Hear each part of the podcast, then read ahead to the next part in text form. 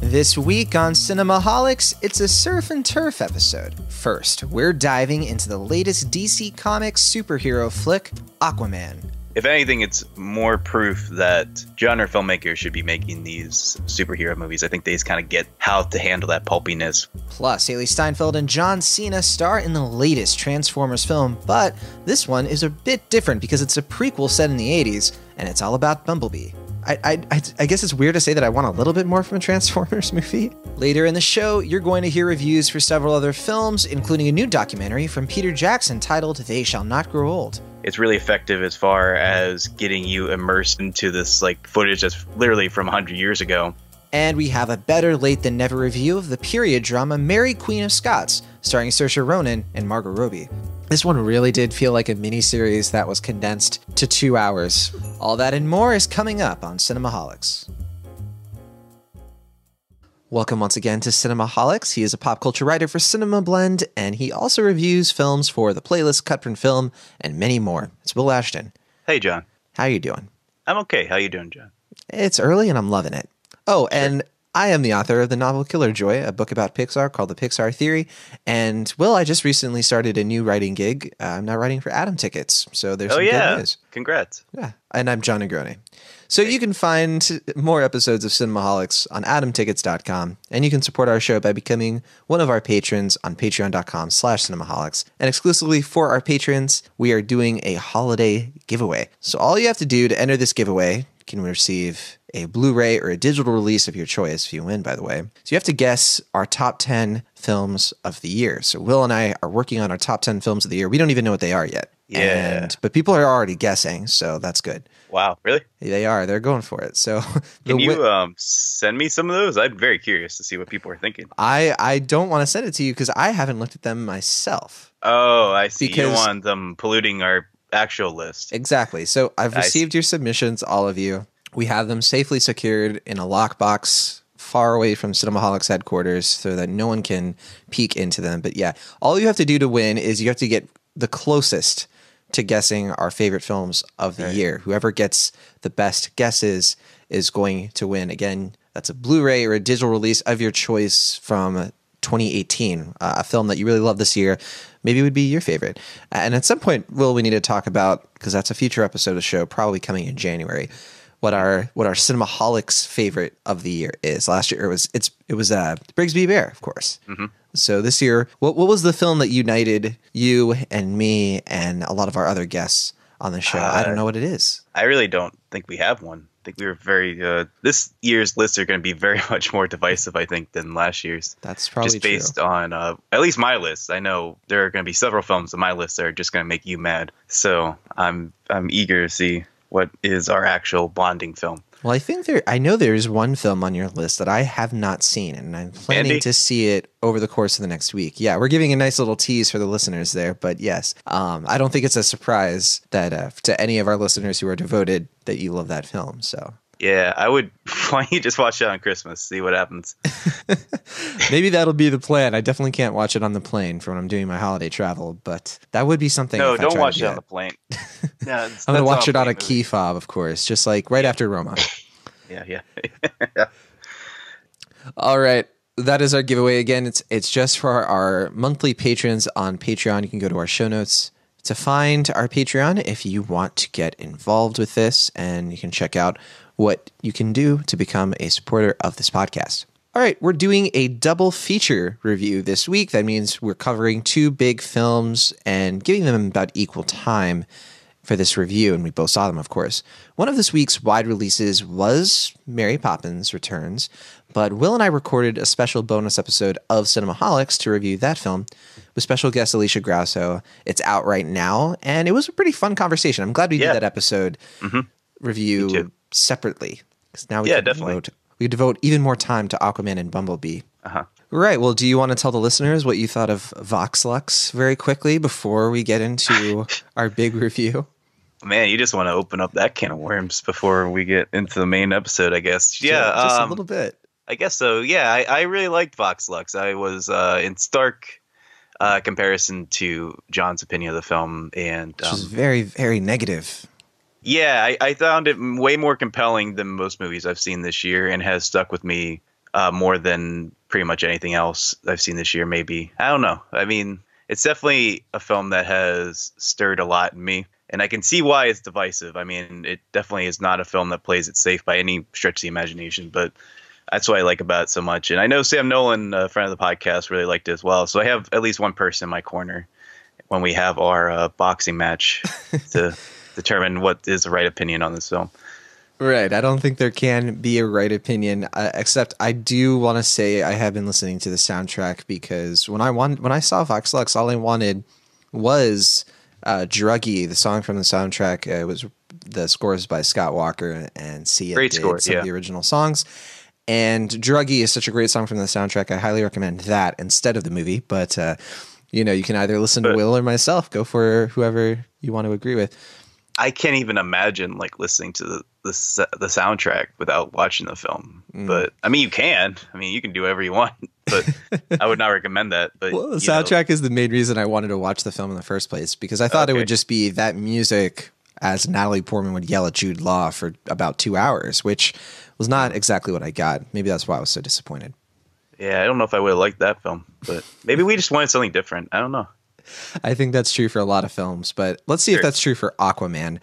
Uh, that's our first film, and uh, here, really quickly, is a clip of the movie. Since we did, we played part of the trailer last week when Will you briefly reviewed it. Here's here's a whole clip. Your half brother, King Orm, is about to declare war upon the surface world. Billions will die. We must stop him.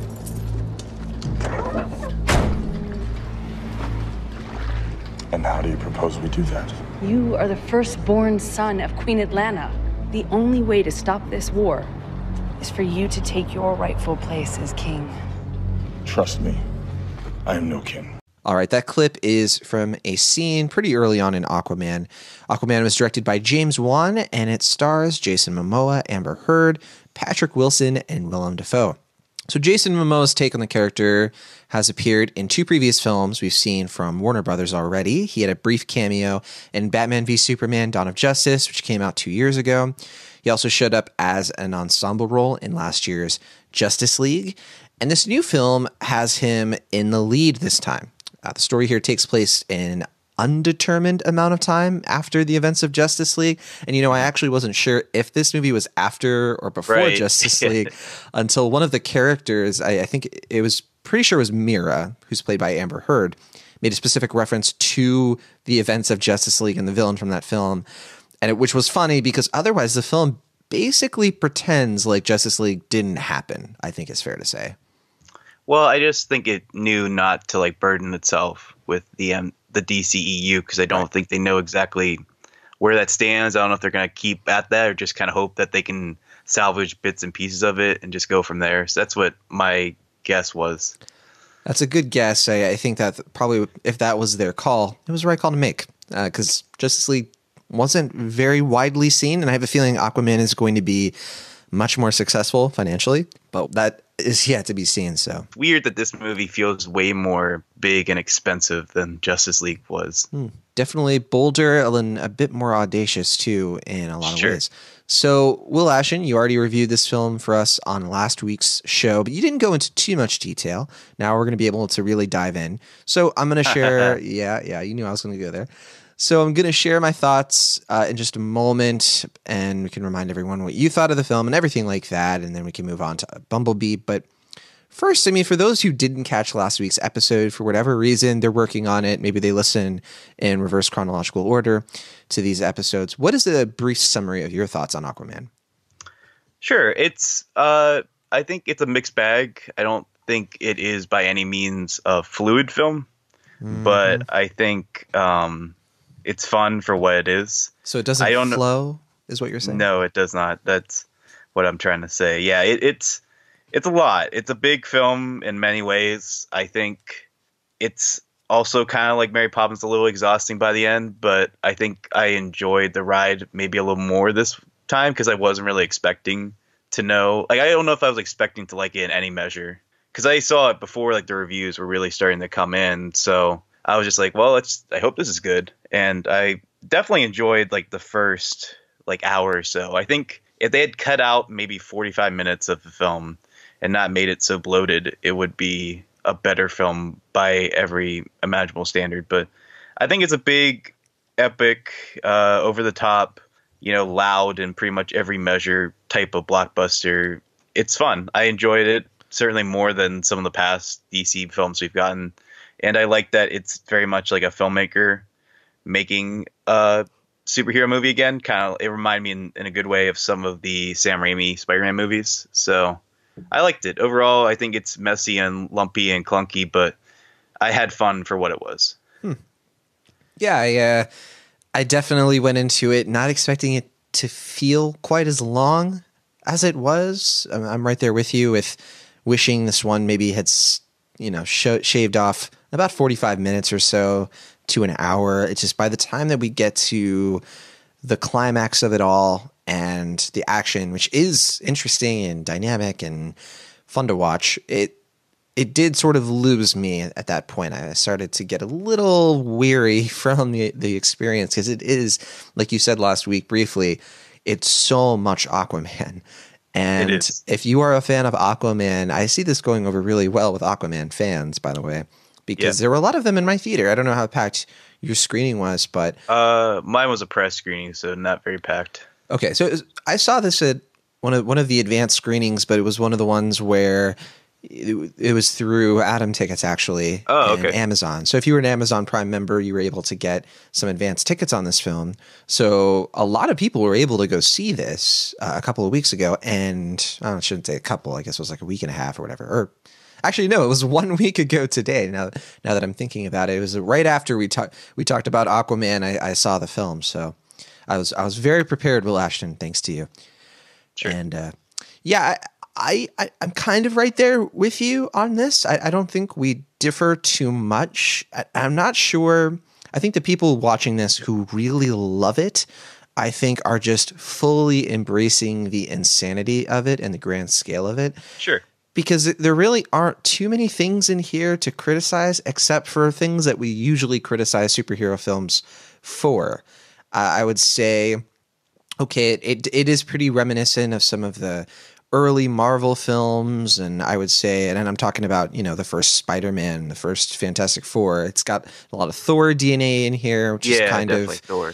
it's kind of inescapable considering the subject matter, you know, and it, you can kind of pick out parts of like, oh, well, you know, Arthur Curry is basically Killmonger, but the good guy this time. And, and there's all kinds of little things like that you can pick out of this. My, my main criticism with this film, honestly, as much as I like Momoa, I think Momoa has charisma that's a bit understated in Hollywood at the moment. And I think that this is going to open a lot of doors for him, thankfully.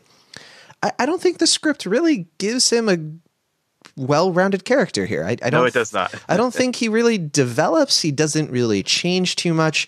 He's an archetype of the reluctant hero, which is great because that's what Aquaman needs to be. He he doesn't want to be king. That's why he should be king, right? Uh, very very standard storytelling, and you can make a really compelling story out of Arthurian legends. They even call out the, his connection to King Arthur and, and all of that business. And the trappings around him are very interesting. And there, there's some decent chemistry there between him and Amber Heard's character. And I, I was very impressed with what those performers were able to dig out of a script like this. But no, there really there really isn't drama with him in the ways that I think would have been really nice. He's a bit of a cipher.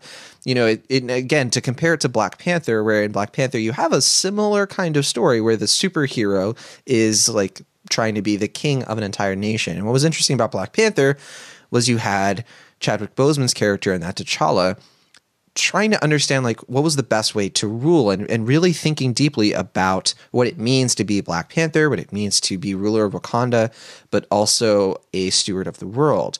And you have an opportunity for that here, but Arthur here is much more concerned with getting the throne in the first place. And there really isn't much to do between him and his his dichotomy between the land and the sea. And there's no writing there that really brings that conflict to life that makes you like him and root for him beyond thinking he has a cool beard and he takes selfies with people and he's fun to watch in that way. And that, that works pretty well. But I think he could have had a much better film if he had been rounded out a bit more. And I can see why a lot of people are really cheering on an Aquaman sequel because there's your opportunity to okay, we've got the origin story out of the way. We've we've shown you this thing has a wild tone where anything can happen and the ocean is a big mysterious place that movies can explore to the brim and I'm I'm really excited about that personally as well and I think this is a great start. But yeah, if we were comparing this to other DC films, and I want to hear your thoughts on this, I, I don't think it's quite as good as Wonder Woman, unfortunately. It doesn't have that same, you know, it does have a fish out of water story, a, a bit more literal uh, in Yeah. a sense, uh, in terms of Mera. But uh, did you want to compare Aquaman to Wonder Woman, or do, you have anything on that? Uh, well, I wasn't planning to compare it to Wonder Woman, but I mean, I will say I, I liked it more than Suicide Squad and Justice League. Certainly, um, I'm not. I still don't really know where I feel about where I am with um, Batman v Superman. Truth be told, but uh, I, I don't know. I, I think of the uh, origin films, I'm. I think it's like somewhere like a little lesser than just because it's a little more bloated, but I think about the same. That's where I am as far as the past DC films are concerned. Yeah, yeah. I, I just, I, I think this movie has some of the same problems as Wonder Woman, like a, a third act that sort of gets really visually clunky and overstuffed, and also the big fight, right? you know, between him and his half brother Orm, played by Patrick Wilson. I don't know. There, there was something about it that felt a little loose to me, and and like it, it just wasn't really amounting to too much. I, the whole time, I was really hoping that we'd have a surprise turn from a character. Like Willem Dafoe plays someone who eh, really a thankless kind of role. In a lot of the movie, he helps train Arthur, and you know he kind of is watching everything go down. But I, I was really expecting a little bit more from him. And Dolph Lundgren, I, I'm not sure why he's in this film and what he's needed for specifically beyond we got Dolph Lundgren. I mean, what more do you need? He's You he's- got Dolph Lundgren. we got Dolph Lundgren dressed as a merman, and you know what? Yeah. Fair enough. Exactly. I, okay, I Yeah. understand it now. Uh, and Nicole Kidman as well. A great role for her. And um, Uh, yeah. yeah, I, th- I think I, I I think think she that's has good fun casting. with it. No, I think she has fun with it. Yeah, I mean, I don't think it's like a really well developed character compared to recent roles that she has done. But I will say that uh, in the first five minutes of the film, she gets a goldfish, and I was like, okay, I'm on board with this film. Like that was a moment for me that was like, okay, I'm, I'm gonna have fun with this movie. I bet. Right, right. Uh, yeah, same here. And uh, yeah, going through the cast, I, I think that it's it's it's good. It, it's it's a good movie for what it is, but it, it- there definitely isn't too much to add on to it. Uh, I did like Temuera Morrison, by the way. Uh, great to see him in a, in a film again. It's been a little while. Uh, the New Zealand actor. I think people probably know him best for the uh, the Star Wars movies. It's probably fair. Probably, yeah. Yeah. But okay, uh, I guess we can get into final thoughts. I, I really don't have anything else to add unless you do. Okay, not more than I think I've said before. Right. I mean, like I said, like I've talked about two times now, but yeah, I think if you want like a blockbuster that's more gleefully campy than your average Hollywood film, that like a film that kind of has like that Flash Gordon esque sort of like silliness and pulpiness that is sometimes seen in blockbusters, but not really explored to full like comic book extent. I think this movie is really going to appeal to those type of audience members.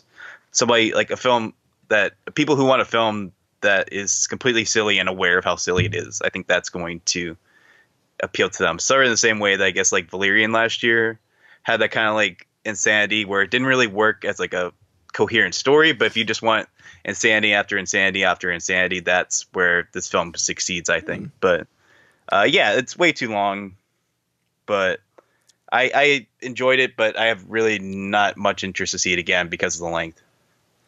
I don't know if I agree with that Valerian comparison. I thought this the story here was way more coherent than Valerian. I, I mean, I actually understood.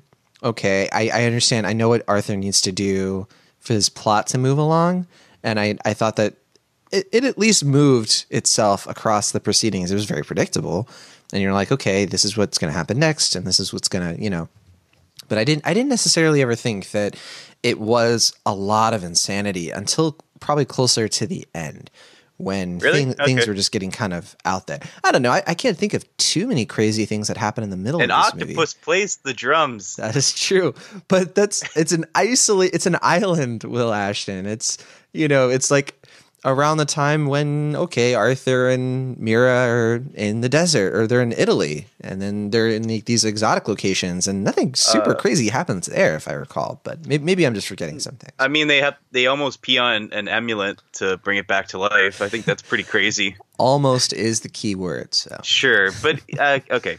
But in any case, I actually have one more point. It's real Yeah. quick. I want to talk to you about the special effects. I'm really curious to hear your thoughts about these. I feel like they're pretty good for what the film is now, but I feel like they're going to age terribly in like a decade or hmm. less, maybe half a decade even.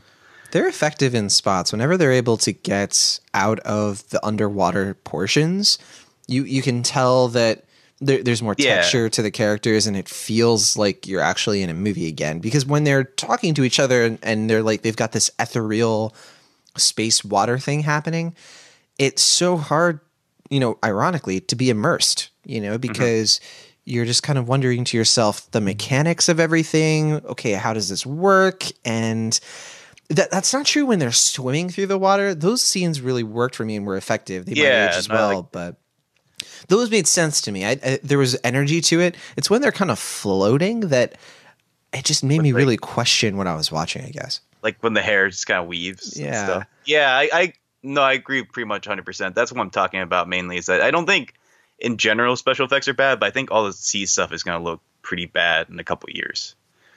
we'll see. a- yeah, yeah. You, you may be right about that, and I also think seeing it in Dolby helped because it really brought these really bright colors to life, which I was grateful for because I like the colors in this movie. I like the production value and the costumes and how they brought everything to picture. I thought that it was very comic booky and pulpy, and it matched the tone, and that's that's what you want. They they nailed it. I think James Wan understands how to bring that about in a film. He's, he's a pretty good director for nailing uh, some sort of coherent visual style, and that's here. Yeah. and I think, think- people are going to appreciate that for an Aquaman movie. Yeah, no, I think if anything, it's more proof that genre filmmakers should be making these uh, superhero movies. I think they just kind of get how to handle that pulpiness with sincerity more than a lot of like, I don't know. It, I mean, not to dismiss anyone who wants to get into the superhero making film, but I feel like there's something about horror filmmakers in particular that really nail this. I think. Well, there goes So- my hopes for Colin Trevorrow Aquaman two. oh no, I don't know. I think uh, is James Wan attached to the second film?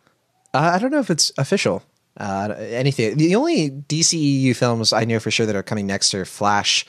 Uh, we're gonna get that film, and then we're also gonna get the new Wonder Woman sequel. That's definitely coming. Yeah, Yeah, and Birds of Prey. Birds of Prey, the uh, the one with Margot Robbie's character. Uh, Yeah, I think that's filming like next month. yeah, and she's in a film we're going to be talking about pretty soon. But real quick, Oh yeah, yeah, yeah. So your grade last week was a B minus. I'm also a B minus. Um, right. So about the same as you. We agree on something this week. That's great. uh, yeah. I think we'll we might agree on the next film too. Surprisingly, so let's uh, I guess move on to that film. Let's find out. So next we're talking about uh, a Transformers film. Uh, before we get to our next review, actually, you might be wondering. Well, hold on. Okay, I understand you want to talk about Bumblebee, big movie coming out, but Will, John, are you going to cover Welcome to Marwen, the new film by Oh, Robert yeah, yeah. Zemeckis, starring Steve Carell? So neither of us saw the film in time for this recording of Cinemaholics. We, we had to do this show a little earlier. Yeah. Well, I did have a screening for it, but it was the same day as Vice, and I decided to see Vice instead. Right, which we're talking about Vice next week. Uh, Right. and so w- the thing is, I have holiday travel. I forget. Well, I think you're staying in Pittsburgh for the holidays, correct? Uh, not entirely, but not far away from it. Okay, yeah. So I'm I'm going to be spending a few days on the other side of the country, but never fear, Will. I think you have a vague promise to offer the listeners regarding Sure. Welcome to Marwen, which I am hearing is the worst film of the year. So obviously we need to go see. it. Yeah. uh, no, uh, if anyone enjoyed the episode of Last Call we did last year with Matt and I, where we talked about downsizing and Bright, uh, I hope you enjoyed the possibility of us doing an episode of uh, on, I mean, Welcome to Marwen, which Welcome is to Marwen and Mowgli, like Legend of the Jungle, doing that again. we're doing Mowgli. I don't know. I mean, we pretty much exhausted was trying to- I. I was trying to think of like bright, like what is that Netflix blockbuster equivalent, and I think Mowgli is the only one because the only other Uh, Netflix film yeah, coming out right now have is uh, well, there's Bird Box. Yeah, that's not really uh, like a fun movie to talk about. I don't think, from what I've heard. yeah. But but uh, I do want to see Bird Box. But no, I, I, if I can find a Netflix equivalent to Bright that isn't Mowgli, I'll I'll try to find it and convince Matt to see it against his will, I guess, because he was not a fan of Bright either. But Sounds like Uh, Ben is back has already been decided. yes, Ben is back is what we're gonna do. Ben's glorious return to the silver screen. Um, no, but yeah, we're gonna we're gonna talk about Welcome to Marwen. I think we're both. I, I think I got Matt pretty excited. I, I always like same as last year. Like I remember when we were talking about doing Bright and downsizing, he was like, I don't know, I don't want to do this, and then I convinced him, and then he got excited. So I think we're I'm at that phase with Welcome to Marwen where he's actually getting kind of excited about it. So I'm excited to talk about it because I just think it, it it seems insane that this movie exists, especially because I'm watching the documentary right now, and I do. It seems like Zemeckis took all the wrong notes. So well, uh, can't say yeah. that yet, Will Ashton. You have not seen the film. just based on the reviews. I I'm not judging the film yet. I'll go in with an open mind. Maybe maybe I'll love it. Who knows? But I am very curious to see it, and however I feel about it, however Matt feels about it, we'll talk about it in that last call episode. Hopefully. I'm looking forward to seeing this one nestled comfortably next to Vox Lux on your top 10 of the year. So, Sure, Just to give be quite a top ten. Yeah, yeah, for sure. All right. Uh, next up here is a movie we're both going to talk about in full. This one is called Bumblebee. Here's a clip from the movie.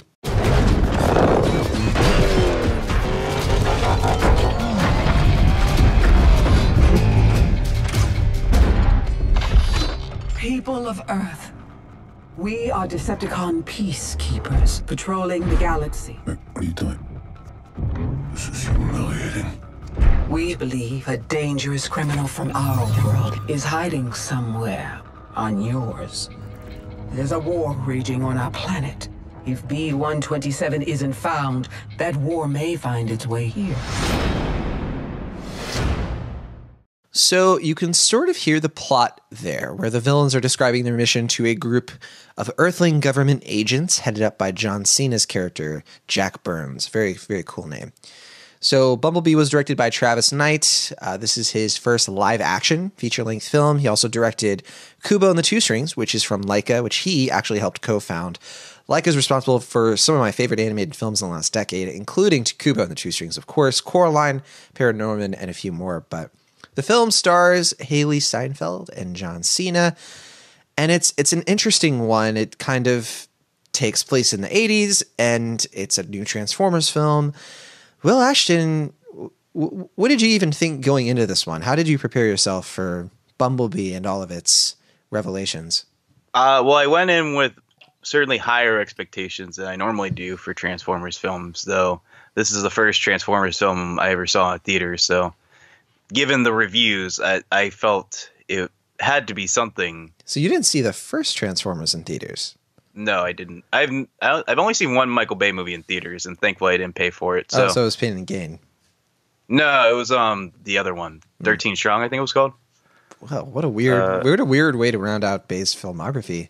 I, I'm I'm curious about this now. So I remember last year. Twelve The- Strong. That's So no, it was 13 strong, wasn't it? Or it was 13 wait, I- I- hours. the thirteen Secret hours. Lives Twelve of- Strong Yes. was the movie from this year with um, what's his face, Chris Hemsworth. Chris Hemsworth and 13 hours was something else, which I don't think that was Michael Bay. The was it? Benghazi movie Yeah, yeah. with John Krasinski. Yeah. Well, then also, well, last year there was uh, Transformers: The Last Knight. I remember Maverick Hines and I talked about that, and you you you didn't even see it. So is that is I had a prior engagement, and I had never been happier to not be involved with an episode of Cinemaholics. all right? Fair enough. But I did see it. I thought it was a flaming piece of crap. But um, I don't actually think I was quite. I didn't give it an F like you guys did. So that's, I guess, one way I differ from it. But it was not far from an F. So I had better expectations for this movie, I guess, considering that I last I checked, it has like a ninety-four percent on Rotten Tomatoes. At one point, it had 98, and I haven't checked it since, but I can't really quick. It's uh, no, you're right, 94. Yeah, so it's certainly certified fresh, which is something that has not even remotely happened to the Michael Bay Transformers movies. So I was like, okay, this might be something. You know, Hailee Steinfeld. I like Hailee Steinfeld as an actress. I um, also saw that it was directed by Travis Knight, who made one of my favorite movies of 2016. I believe it was in my top five, uh, Kubo and the Two Strings. So I was like, okay, this could this could be something. This could be fun. and I don't know. I I want to know what everyone was drinking in their Kool Aid because I I feel like I'm on the minority here as far as the opinion is concerned because I I was a little bummed out by the end of it. In what was- way? I just found it kind of formulaic in a way that wasn't as engaging nearly as I thought it was going to be.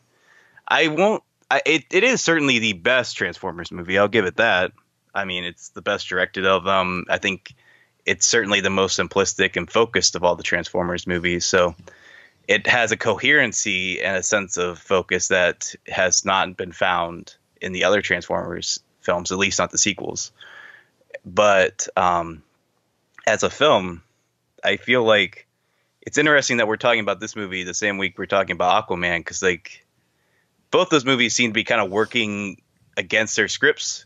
Their scripts feel like kind of studio mandated fodder where they just kind of have to work around it. And I think James Wan did that through creative means. And this movie, I think Travis Knight directed the film fairly well, but I feel like the script is so hindered by the cliches and formulaic tropes that it is uh, has ingrained in its plot that I don't think it ever quite forms its own identity. It, it feels a little bit like Short Circuit, Iron Giant, uh, E.T., a bunch of other films before it, to the point where I just feel like I've seen this before and I've seen it better.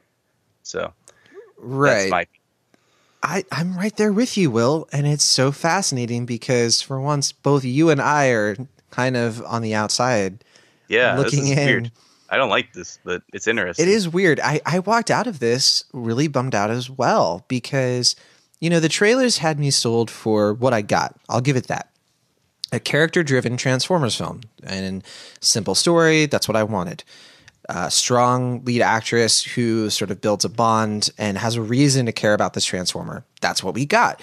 An interesting kind of not black and white villain with John Cena. Yeah, great. That's what I wanted but it's just the way that they do it. There's nothing there's there's nothing new to it. So it really is one of those things. It's like, okay, well, you haven't seen Iron Giant before. You haven't seen ET. If you haven't seen the dozens of films that have done this story before, you know what's going to happen before it happens, you know every beat, and it, it would be one thing if the film had all of those familiar plot mechanics surrounded by really interesting scenes. There were so many scenes that kind of were limp and kind of left you hanging. There, there's a scene where she has to catch up to her mom because her mom is driving the the Volkswagen and it's like half transforming and she's she's somehow there are a lot of leaps in logic with this movie that don't really make sense. Somehow on a bike she manages to catch up to her mom, bike next to her and stop the car and that's the end of the scene. Like there's nothing to it. You know what I'm saying? Like it, it it's one of those things where I'm like, well, where's the rest of the scene? Like th- there's nothing that's sort of concluding this scene or giving us some kind of like really funny beat. I, I didn't really find myself laughing very much in this movie. When I did, I it was great, and there are enjoyable moments in here. But yeah, I, I just didn't. I, I didn't find this film very satisfying. I think in a lot of ways, other people certainly are. And in my review of the film, I kind of mentioned, and I was like, okay, yeah, it's it's the best of the Transformers films, but how low is our bar? That that's how we're kind of measuring this. Yeah. Are we grading on a curve here? Like, what's going on? Right, right. Uh, I also, you know, this this is a nitpick, so I'm not, you know, I just have to bring it up. So the film partly takes place in San Francisco. She lives in like a fictional coastal town, and, and okay, so I live over here, and I could not help but notice that I, I was a little annoyed by some of the weird. She's like, she's basically able to bike from like North San Francisco, like Muir Woods, I guess is what they're trying to say is where she is, like the redwoods. She somehow bikes all the way down the peninsula to get to Santa Cruz, which is where they she works because that's like I actually I was I thought that was kind of cool. They they they actually filmed Santa Cruz and they show her there there were little moments where I could be like, ooh, that's like a little bit of movie magic. She's biking down the pier and she's not headed toward anything. But then it cuts to like a mechanic's shop and I was like, ah, movie movie magic. I like it because it's a nice way to capture the pier and the distance and everything. So if you wanted to get an idea of like where I live and what this area is like, like Silicon Valley and the South Bay and Santa Cruz and all that stuff.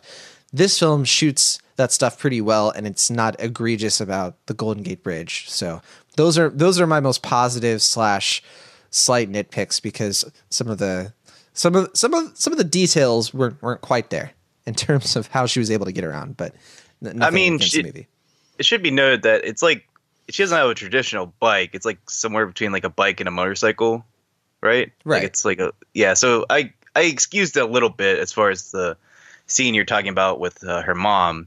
Something like stood out to me was like there's like the scene where like she's like training Bumblebee on the beach in the middle of the day and there's like nobody there. And it's like Right. how is that's- nobody on the beach in the middle of the day and not seeing all this? Like even from like the Yeah. boardwalk, like who who who is not seeing this? Like Well, that's not new, that's not anywhere near the boardwalk. That's supposed to be uh, Rodeo Lake, I think it's called, which is north of San Francisco, and it's it's a place where there are literally houses overlooking the beach. Yeah, like right that's what I mean. Like somebody would see this. Like Yeah, it's not. This is not a conspicuous, con, whatever. Yeah, it's not a hidden place at all. inconspicuous. Yeah, yes, there you go. There you go. You know how to speak. I don't know. I th- th- those things. Th- it's those aren't things that make this terrible or anything. It's just there are so many leaps in logic. There were so many things taking me out constantly, where I was thinking to myself, "Wait, wait, wait, what? They're creating the internet right now? Like, wait, wait, wait. They're gonna let." These, I actually thought that was kind of fun. these but- invader robots. It made no sense, Will Ashton. No, I that know. The I know. government It would made let zero these. sense. So But the I was whole like, okay, whatever. I'll allow this. the whole plot of the Decepticons showing up and the humans are so concerned about Bumblebee and Bumblebee is such a huge threat and they're willing to work so quickly with these other robots that look way more evil, I think.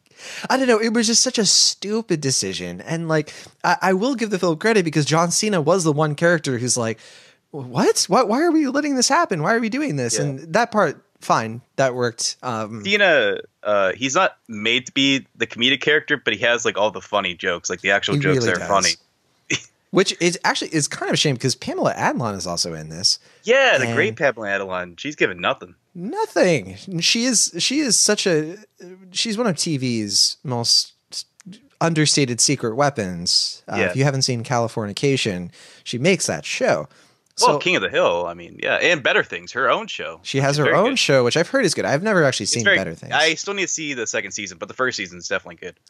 regardless, I, I just I don't know. I, when this film works, it does work, and I, I get why people are liking it and they're enjoying it. It's just it's so cliche. There, there are too many cliches. There are too many leaps in logic that really don't follow any sort of coherence. And there were little things in the script where I, I did think it was a bit of a rough draft because you have this subplot with like this neighbor kid who's kind of in love with her, and they really don't. His name is Memo for some weird reason. Um, I actually kind of like that his name was Memo.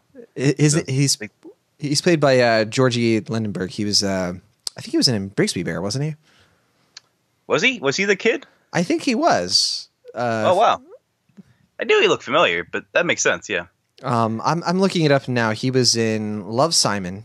Uh, he was also in Spider-Man: Homecoming, um, but I'm not Okay. seeing. Oh wait, no, yeah, he played Spencer in Brigsby Bear. Yeah. Good old Spencer. yeah, yeah. One of my favorite actors in that film. I think he's a good actor. Yeah, I, I think his character is very, very thin though. Like, literally, his only thing for like 45 minutes of this film is like talking to himself about asking a girl out and then trying to ask a girl out unsuccessfully for like 45 minutes. It's like the same thing over and over again. It's like, geez, Louise, can we just get on with this or move away? Like, do something else. Right, right. Yeah, uh, I don't know. The film the film is trying to succeed off of this connection between Charlie and Bumblebee. She has like a pretty tragic backstory and all of this stuff. And there, there was something I, I guess there was just something missing there for me that Did really that. made me invest in these two characters and what the film was trying to say ultimately ultimately because all I was really getting from it was okay, the, a way that you can cope through grief is through new friends. And I don't know, I guess I, I, I, I guess it's weird to say that I want a little bit more from a Transformers movie, but I kind of do at the same time because, like, again, you, you said it best when other movies have done this and they've done it better. Iron Giant does this perfectly. So, like, if you're mm-hmm. going to do Iron Giant, you, you need more. If you're going to invoke those connections and those relationships, you know, I, maybe maybe this is just one of those films that's for a newer generation and they haven't seen Iron Giant or something like that. Yeah. yeah. I mean, I still got more short, short circuit than Iron Giant, but I think Iron Giant was what they were trying to do more than short circuit. Well, in terms But- of like the grandness of it, I think. Right. Yeah, for sure. I mean, from like an alien uh, anthropomorphic robot for sure, but And the fact I that think- he like kind of loses control of himself at one point, and you're like, oh, he's scary too. yeah. Oh yeah, in that sense. You mean like when the eyes turn red and stuff? Yeah, Mm-hmm. for sure. I mean, definitely. I think Travis Knight has said on numerous occasions, like I'm trying to make the Iron Giant. so yeah, Well, I you know, it, fine, it it works in some of those levels, and I. I guess we didn't really mention it, but one of the reasons it is the better Transformers movie is because at least the action is coherent. You can actually, yeah, you can actually tell that there's like in Aquaman, there's like a visual tone that's established and it's followed through. And when these Autobots are fighting Decepticons and when these robots are kind of in the thick of it, you understand what's going on. I think that Bumblebee is a little overpowered, honestly. I think it's part of the problem with the script that he's the only one. I never really, I always felt like he was way stronger than the people he was fighting. Um, and so there, there's some character development in that way of like, he, that I didn't really understand. Is like, he seems like a younger soldier. So why is he able to like, it happens pretty early on. Like he's so able to easily defeat the villains. And I wanted a little Yeah. bit more explanation of like, okay, is it because he's more creative? Is it, you know, what's, what's his deal? Like, how is he so good at this? Yeah. I, I, I had the same opinion. I, I guess it's just that he's very adept in his world, but like because he's going to a completely different world, that he's not quite as adept at anything. But hmm. that's that's pretty loose comparison or a pretty loose explanation. I mean. Yeah, yeah, I'm not sure what to make of it, but when I saw him fighting, I did I thought it was cool and I thought it was what an action movie should have and do. And yeah, I guess I just didn't quite love the writing here. The the film I think was partly written by Christina Hodson. Um, I think she did the whole screenplay. And I, I, I like she did uh she did Edge of Seventeen, right? Which is a good film. it is. She also did Shut In, the uh, the 2016 film. Oh, I didn't see that, but Yeah. um, G- great writer, but I- I guess there was just like a, a disconnect with taking this material, which is again very character based. It's a more serious look at the Transformers that is welcome. But I guess we just need a little bit more of a coherence between director and writer to really bring about something that feels like its own thing. And um, and I think in some ways it does. Like I think the music is good. Dario Marianelli does the music, the cinematography. Like we said, it, it it's got an interesting look. I think is Enrique uh, did the cinematography, and it's so 80s, and I, I think it's it's a little slavish to the 80s in some ways. Uh, Oh, for too far to sure. go? Its uh its devotion to the 80s is very um shameless and uh not at all subtle and i found it pretty grating like in a way that if you're gonna do like the 80s nostalgia thing like don't just say like 80s stuff like actually incorporate into plot just don't be like hey guys i'm gonna watch alf on my beta tv hey Hmm. let's have fun here in the 80s it's like just so Time to play Pong. yeah Um, yeah ugh. Yeah, yeah. And I, I thought some of the music choices were sort of working themselves into the plot, but I don't know. I just I don't think it, it didn't do that much to wow me, I guess. And if you're going for this big of a story and if you're going for this specific and aesthetic, you got to do a little bit more. And I understand the bar was so low. And we should be grateful, Will Ashton. I feel a little bad because we're we're, we're not loving this new Transformers film, like how original. But yeah, I don't know. I, it just is, it wasn't quite there for me. But I, I think people should take our opinions with a grain of salt because we're again we're total outliers. I think that people really like this film. Some people are saying it's their favorite of the year, and really I don't get it. But hey, Wow. I'm I'm glad people are digging it because that means that maybe the next one can be even better. So, what, what were your final thoughts and uh, how would you grade Bumblebee? Uh, yeah, I I don't. I think I'm slightly more positive than you are, but that's not really saying too much. For me, it's like a close but no cigar blockbuster. I think there is stuff in here. We we talked more about the negatives just because I think we're the outliners on this. Like there there is good stuff in here. I think Hailee Steinfeld has okay chemistry with Bumblebee. I think the there's a couple like good bits of dialogue here and there, but as it stands, it's certainly a step up for the Transformers series. I think it's the first Transformers movie since the first film where uh, it felt like they actually took from executive producer Steven Spielberg's playbook. Like they actually followed his guidance. And normally I'd find that kind of tedious and unoriginal, but I think that actually added to its sense of coherency that was very much not found in the last four Transformers movies. So uh, I guess last five actually, right? Or how many were those? Did they end up being Let's five see, altogether? Yeah, yeah I think it was yeah. five. Yeah, five or six. Yes. Yeah. So last four, I mean. So I just wish it wasn't so like familiar with its beats. It didn't have so many tropes to it that feel like we've seen this a million times before.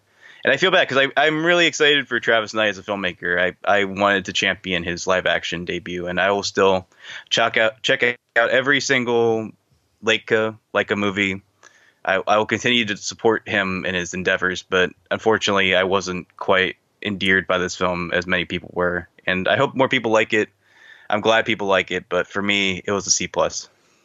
Okay, yeah, I, I'm a C on this one. Uh, I think it's pretty average, and I, I agree. It's it's a step in the right direction. There's good stuff in here, but it's like surrounded by some just really weak plot devices and and so many gaps in logic that really threw me for a loop, and and I just wasn't able to get into it.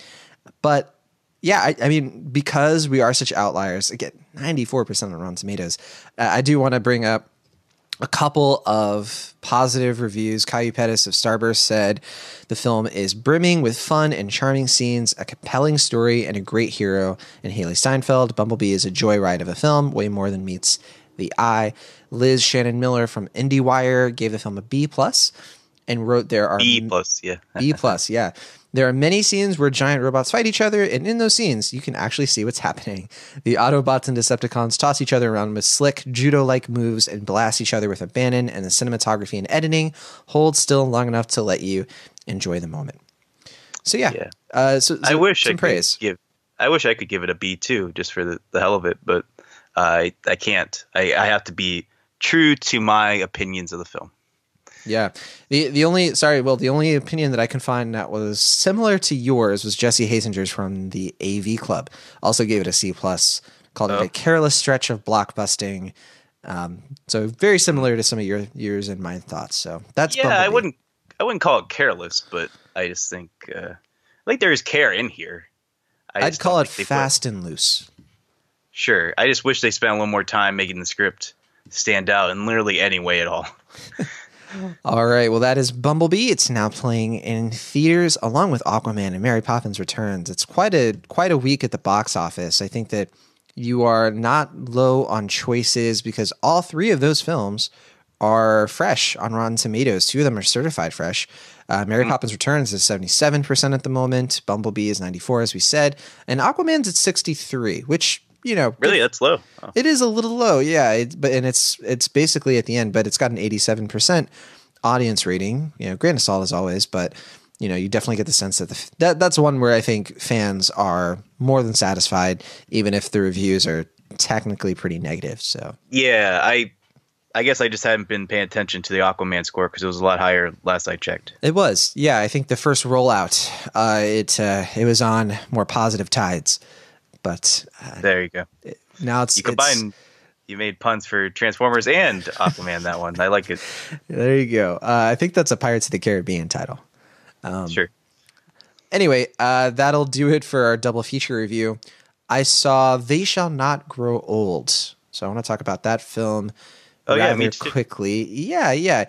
Uh, there, there aren't really any clips or trailers we could play that would do this one justice. You would really just hear uh, the film, and it's not really what the deal is with They Shall Not Grow Old. It is a film with you know a lot of soundscape, and uh, one of one of the really sneaky good things about this documentary is its sound. But we'll get to that.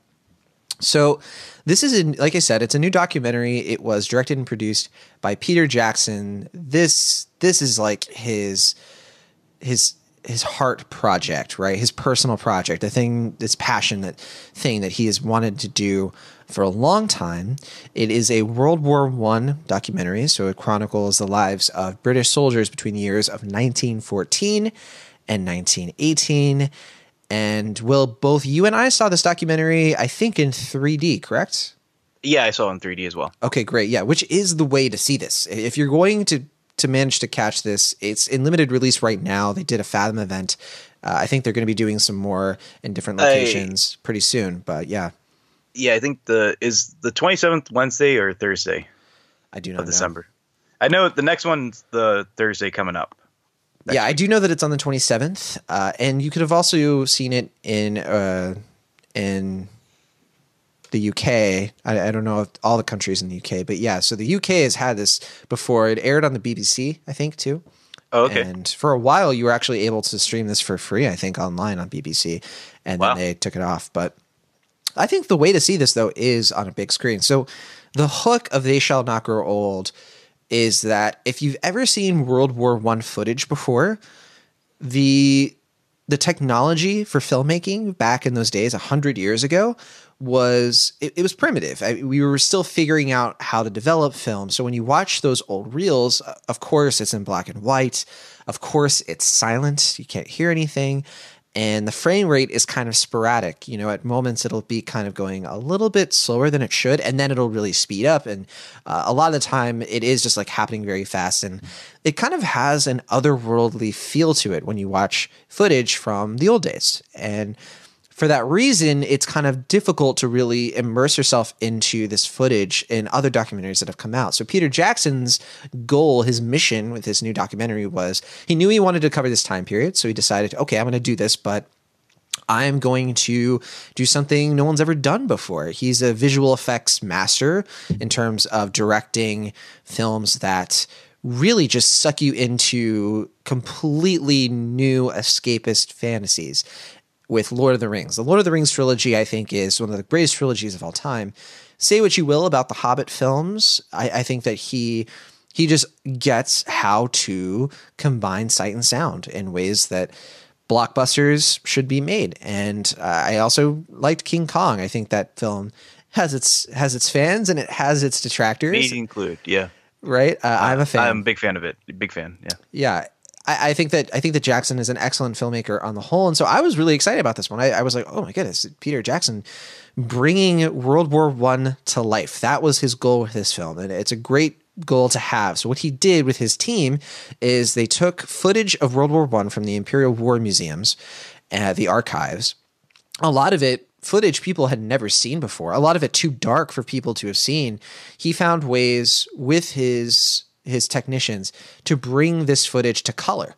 And not just color, but they managed to restore the footage, remove the imperfections, add some CG work, slow down the frame rate, and the end result is you're in it. You're in World War One in ways that are authentic, and it is a a wizardry that never wears out its shock value because they they dub in audio, they dub in they use professional lip readers, for example, and you learn all of this like after the film. He talks about how they made this happen, and mm-hmm. I think Will, you even said that was probably your favorite part was just listening oh, yeah, to yeah. him talk about it, and I kind of agree actually. The the thirty minute documentary, I hope I hope that's going to be available because I think it's fantastic. Uh, because it is for film lovers, for people, and also historians.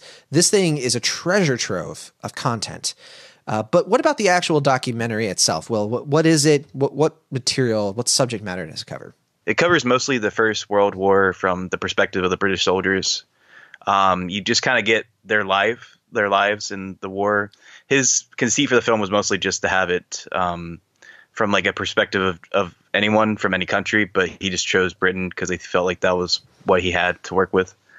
So um, I think it's interesting as far as what the film is able to communicate. Um, I think it's really effective as far as getting you immersed into this world or into this like footage that's literally from 100 years ago. And I think the thing that impressed me most about the colorization is that you can see the personalities kind of come back to life when you see right. their face more fully. Like when you see like the way that their eyes kind of twinkle or like how they smile or like how they like look the camera. It's like you can see the humanity come back again. That's really really astounding. Um, I don't know if I was quite as dazzled by the digitalization seat that you're talking about because I found it at times I thought it was seamless, like it was incredible. And there were a couple of times where you could kind of tell that they changed the frame rate just because the way someone would move, it had like that kind of um, like Hobbit frame rate thing where they kind of move a little too fast, and like you can you're kind of I don't know if you felt this way at all. Uh, I did here and there. I, I don't think it happened. There's so much seamlessness that I kind of forgave it, I guess, on those counts. Yeah. Yeah, I just I just mean it more like people are saying, I, I, including you, are saying like it's so like remarkably seamless. I, I didn't find it 100 percent seamless. There sure. are certainly times perfect. where like right. there are certainly times where I was like, I'm definitely watching a digitalization of it. Uh, but I think it's a film I certainly appreciate a lot. I don't know if I love it as much as a lot of people have loved it as far as the reviews are concerned, but as a piece of film from one of my favorite filmmakers, I think it's certainly a film that I respect a whole great deal. Yeah, it's worth checking out because it's such an achievement, but I'm there with you. All of my criticisms with this really come down to the subject matter. It, it does feel like that documentary where they were like, let's just see what happens and the story will find itself. And sometimes that really works for a documentary because Yeah, you come like every across well, yeah, a, a lot of the best ones they they just start off with you know we don't know what's going to happen, let's investigate, and then they reach their conclusions. And I think that's the right way to go about it. But I think this is a case where they just didn't find anything all that insightful to really pair with this techno marvel because i think the point you made it, it, the strongest thing about this film like you said is reminding us the humanity of these people from 100 years ago. And, and that is effective.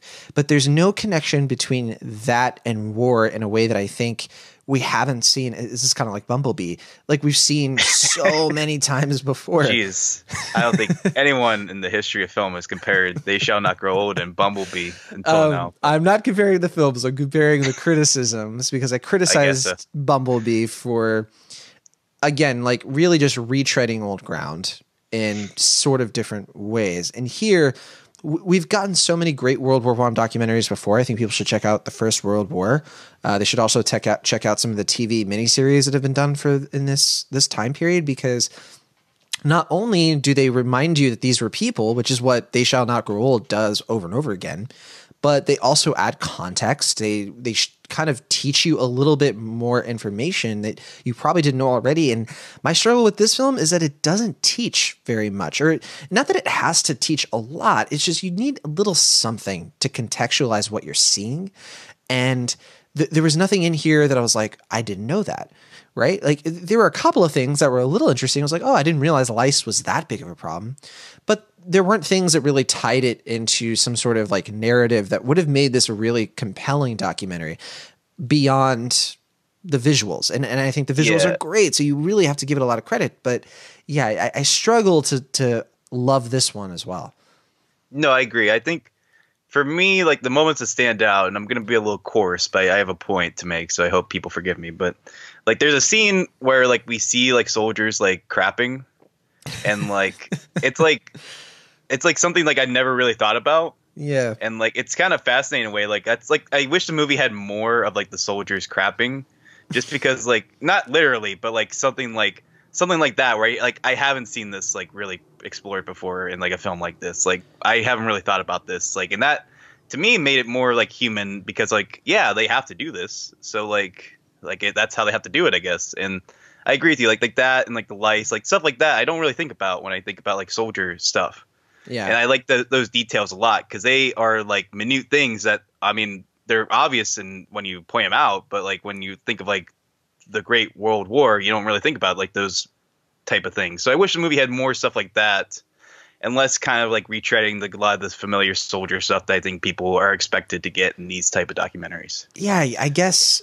I, I guess with me, I just wanted a little bit. I, I think we didn't really explain this, but the audio in this is mostly veterans of the First World War who gave the BBC interviews in the 1960s and 70s talking about their experiences. And I think some of the struggle for me with this is the pacing and editing because it's the way that they edited in those interviews, it's so meandering that it takes you to totally different states of mind and points because it, it feels like you're listening to like 12 different stories happening simultaneously.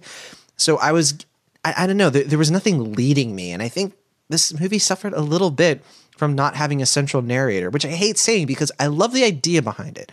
I, I think that Jackson was right. So, like, you know what, this is their story. Let them tell the story. The problem is that they don't really tell a story. They just sort of describe everything. And the problem with that is that it goes all over the place. And I just found myself not really feeling guided along. And I'm not sure what the film is missing for me. I, hope I can see it on the big screen again because I, I want to give it another shot because I, I know that this is really resonating with people. I, I think that, you know, and I totally understand why. I think that it is sort of bringing the horrors of war to light in a couple of new ways. Not a lot, but in some new ways that people should appreciate. And I like Frostbite. That was something in this film that I never expected to be a big factor, right? And it's Yeah. horrific. And they show you some really horrific stuff in terms of that. Like, Right. I that was the most unsettling thing I've seen in 2018, and I saw Hereditary. Oh yeah. So Uh, okay. yeah, I know. I, I don't want to uh, don't want to step on step all over that movie again. But anyway, they shall not grow old. Uh, it, it's a good documentary. I just I don't think it is one of the best documentaries of the year. I, I think that we've gotten much better ones that have been a bit more compelling. Even though this one is kind of a just a technical achievement in filmmaking that really excites me as a film lover and I'm really glad this thing exists and I want to see this technology used to more great gain personally. So I give this one a B minus. What about you? Yeah, I'm right there with you. Um, you mentioned it earlier, but yeah, I think for me, I was way more invested in just learning about how the movie was made and like all the steps that uh, Peter Jackson had to take to bring this to life. And I think you kind of see his like dry sense of humor, and you see the passion that he really eagerly brought to his project. And I do applaud him for making this movie because it is very personal for him. It's it's pretty different as far as everything else he has made to date. And I like that he's expanding his horizons and doing something that um, clearly is resonating with a lot of people and something that feels very satisfying for him, uh, more so than I think the last three Hobbit films were. Uh, and I will say it's better than the Hobbit, the Battle of the Five Armies, so that's certainly a plus. But for me, I'm grade wise, I'm the same as you. I'm giving it a B minus. Um, I think it's going to go over pretty well in like schools when people have to watch it for class. But um, as a film, like I liked it for sure, but I don't know if I'm quite at the same high bar that clearly a lot of other people are at the moment. Okay, so we're a couple of Scrooges this week. Uh, on Rotten Tomatoes, this film has a 98% uh, on just 57 reviews. Average rating right now is 8.7 out of 10. So it is definitely taking other people by storm. So, uh, Yeah, well, I- B minus is, is a good grade. yeah, it's good. It's good. I think I think it's uh, technically I think like because when I did my review, for me a B minus translated to a six out of ten, which Right. is technically rotten for Rotten Oh. Tomatoes. Really? Um, for me, that's a that's a plus. I know, right? I, I was a little annoyed by that, but uh, It's You know. so simple. Like there's five grades for negative and there's five grades for positive. Six is a positive, if not a high one. But I know, I know. yeah, well, whatever. Rotten Tomatoes decided that I I gave it a splat, and I'm a little annoyed about that. So, regardless, uh, let's talk about our next film, Mary Queen of Scots. Mm-hmm. Mary Queen of Scots is a new historical drama film directed by Josie Rourke. It was written by Beau Willimon. Uh, let's hear a quick clip from the trailer. England does not look so different from Scotland. Aye, they are sisters. Queen Elizabeth, your cousin Mary has returned to take up her throne in Scotland. The Queen! My dear cousin Elizabeth, I hope we might meet in person, that I might embrace you. But ruling side by side, we must do so in harmony, not through a treaty drafted by men lesser than ourselves. My dear cousin, let our nations cherish each other as we would. Two kingdoms united. How did the world come to this? Wise men servicing the whims of women. All right, that's from Mary Queen of Scots, new film. It's a biography. It's based on a biography by, John Guy called Queen of Scots: The True Life of Mary Stuart. She was the father of King James. and a very, very important historical figure, but she was always kind of in the backdrop, I think, of Queen Elizabeth, who was also alive during this time. So, film the film stars Saoirse Ronan. She plays Mary. She was the Queen of Scotland for about, I think, 20 years, or something like that. And Margot Robbie plays her cousin, Queen Elizabeth I. Uh, this chronicles uh, the conflict between both of their countries in the late 1500s. And it, it is a long film. I think it's like a little over two hours. And you really spend, in this one, you spend a really long amount of time with Mary herself. Uh, Saoirse Ronan's character is, in my opinion, really supposed to be the lead here. And Margot Robbie isn't in it that much. And you really are just sort of following her life. Her She lived in France for a while. She was married off. She returns to Scotland. She has a very strong claim to the throne now that her husband is dead. And you see her sort of maneuver the politics of basically monarchy. And she's trying, her main goal is she wants to marry the right person so that when she has a child, her child would be the heir to the British throne. No spoilers unless you're a history buff and you know how everything sort of plays out. This is a very fascinating story. I think that Mary Queen of Scots is kind of an underread person in history, typically because we have so many movies and documentaries and things already covering Queen Elizabeth, who is also a very fascinating person in real life. And as this sort of is coming out, the favorite came out pretty recently from Yorgos Lanthimos. That's more about Queen Anne, so like hundred years later. And very very different story but it they share some dna where okay it's a period drama with uh, in this case no comedy. I think favorite actually has comedy. In this case they play it very straight and serious and you're really just sort of getting a look at what feminism the limits of feminism you know even when you were the strongest most you know royally powerful person in all of the land how limited you were in terms of power because these two women sort of contend with the council of men constantly. Men are always undermining them, men are always trying to basically impose what they want on these two women who are in different countries. And that that's the main point of this movie. And I'm I'm curious what you think about it, Will. I have a feeling I I know that you don't like this one. I don't hate it. And I think that it's it's so much movie and I think that it does come together for me. Even though partly the way through I was like, this is too much, and I want it to sort of lean in a bit more on the themes that matter. And it's there's so much back and forth and political schemes that I don't care about. This one really did feel like a mini series that was condensed oh, to two hours for sure. You can really see the seams for like, oh, that's that subplot that they were going to do in the first couple of episodes. That's gone. But what did you think of this one, Will Ashton? um, please, please tell me you don't absolutely hate it. I don't hate it. I will say that. I mean, it it's a film that I saw. I think exactly 24 hours after I saw The Favorite, and I'm glad you mentioned that film because to me, The Favorite uh, was certainly the better version of this type of story.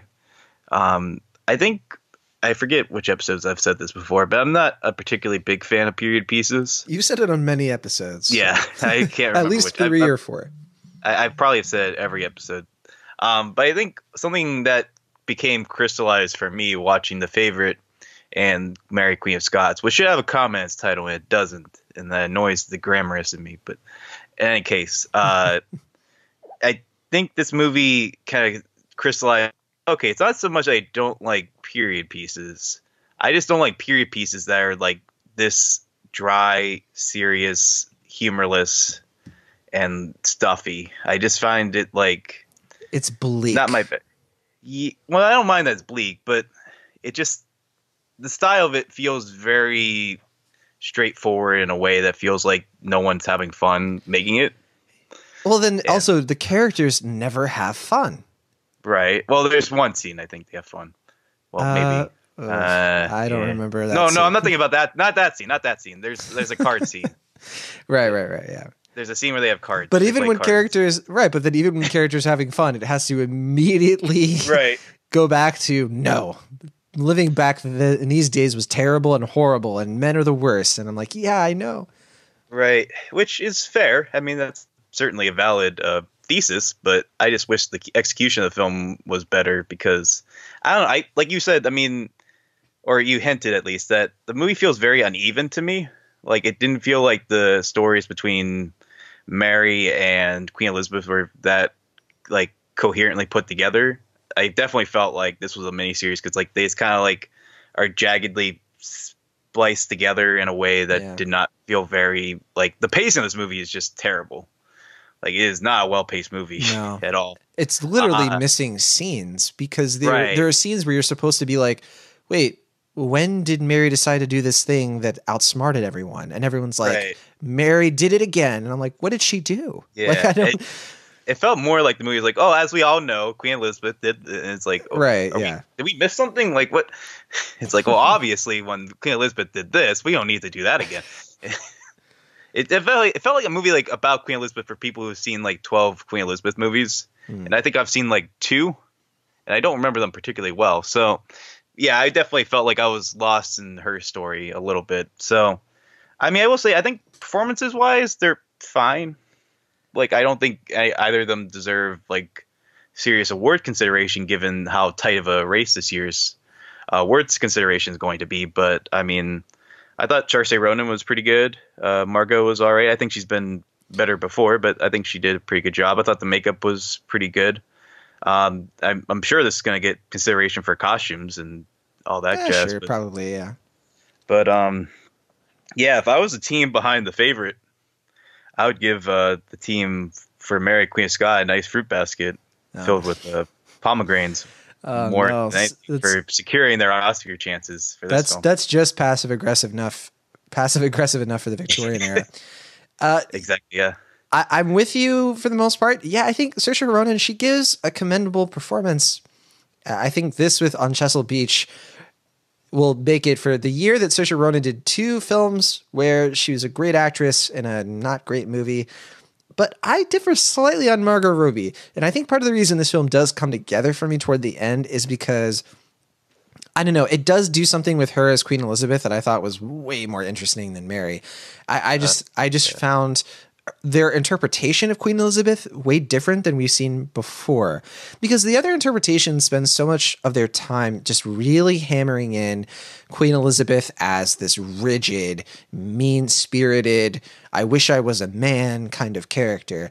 And here, I don't know, they, they do a better job of showing her as just more of a human being who wasn't, you know, she she had her desires, she had her motivations, she was a strong person, but she was also flexible, she was also reasonable when she could be, and she was also conniving when she needed to be. And, and I like what they do with her here. It's just that she's not in this movie enough.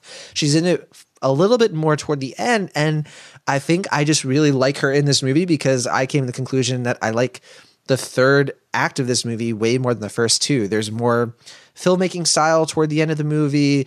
You, you just get the sense that the third act is the movie that Josie Rourke wanted to make, and that she cared more about this time, this specific time in Mary's life, which won't give anything away, but it's kind of when things hit the fan, and and I like th- there was more attention in the the designs of like the settings here. There, there was more attention to like what the scenes were and how they connect toward the end of the film. So I give it a little bit of credit because I like it when films end stronger than the first two acts. But I think that a lot of people will say, well, the first two acts are so weak that that's such a low bar and what have you. So yeah, I, I give this one kind of a, a, a C plus, but not not like a mean C plus, not like a you failed in every level C plus, not that that exists, but sort of a I didn't hate it, and there was stuff in here that was a really solid effort, and uh, that's where I'm at. What about you? Yeah, I'm gonna give it a C. Um, not the worst thing out there. I mean, I can certainly see how this will appeal to people, but I think anyone expecting this to be like a major contender in any means for award season will be very disappointed. Uh, yeah. They they might they might because the the reception isn't that divided. I don't think uh, the critical response has been. I mean- negative. Yeah, I mean, there has been negativity there. I, I remember um, Emily Yoshida from New York Magazine um, the vulture, I guess technically said yeah. it. It's it's a, a a kind of nothing of a film, so definitely not. Uh, it, well, it feels very slight compared to the favorite, yeah. especially since I saw them so close to one another. It's, Although it is, it's uh, very weird that Billy Lynn is in both these movies. Yeah, it's it's only a percentage point away from Aquaman. It's a sixty-two percent on Rotten uh, Tomatoes. Uh, I see it sixty. Um, oh, maybe this is a little outdated. So it, the reviews are still coming in hot. So oh, it's a hit. it's just climbing and climbing. But all right. Well, that is everything we're reviewing this week. It's the holidays. Film releases are a bit all over the place, but next week on Cinemaholics, the current plan for Will and myself is to put out a new episode of the show on schedule and maybe with that bonus episode we were talking about earlier covering Welcome to Marwen. Keep your ears yeah. peeled because that might be happening. And as far as what's coming out next week, the two big releases are On the Basis of Sex, the new film about Ruth Bader Ginsburg, kind of chronicling her life in a fictional sense, starring Felicity Jones and Armie Hammer. We also have Vice. Uh, this is the new Adam McKay film where Christian Bale portrays Dick Cheney reviews are not super hot for Vice right now, so I'm curious to to have a conversation about that film once we once I see it. You've already seen it, Will Ashton. You're biting your mm-hmm. tongues to give our listeners something to, to wait for. Sure. But there's also Holmes and Watson, which yes is coming out. This is the Will Ferrell John C. Reilly comedy that covers uh, kind of a parody of Sherlock Holmes. So no reviews, to my knowledge, have even come out yet about this one, which is not a great sign. But who knows? This could be a, a, bit of a surprise. I hope it is for the holidays and one worth checking out. But we'll talk about that and more next week on Cinemaholics.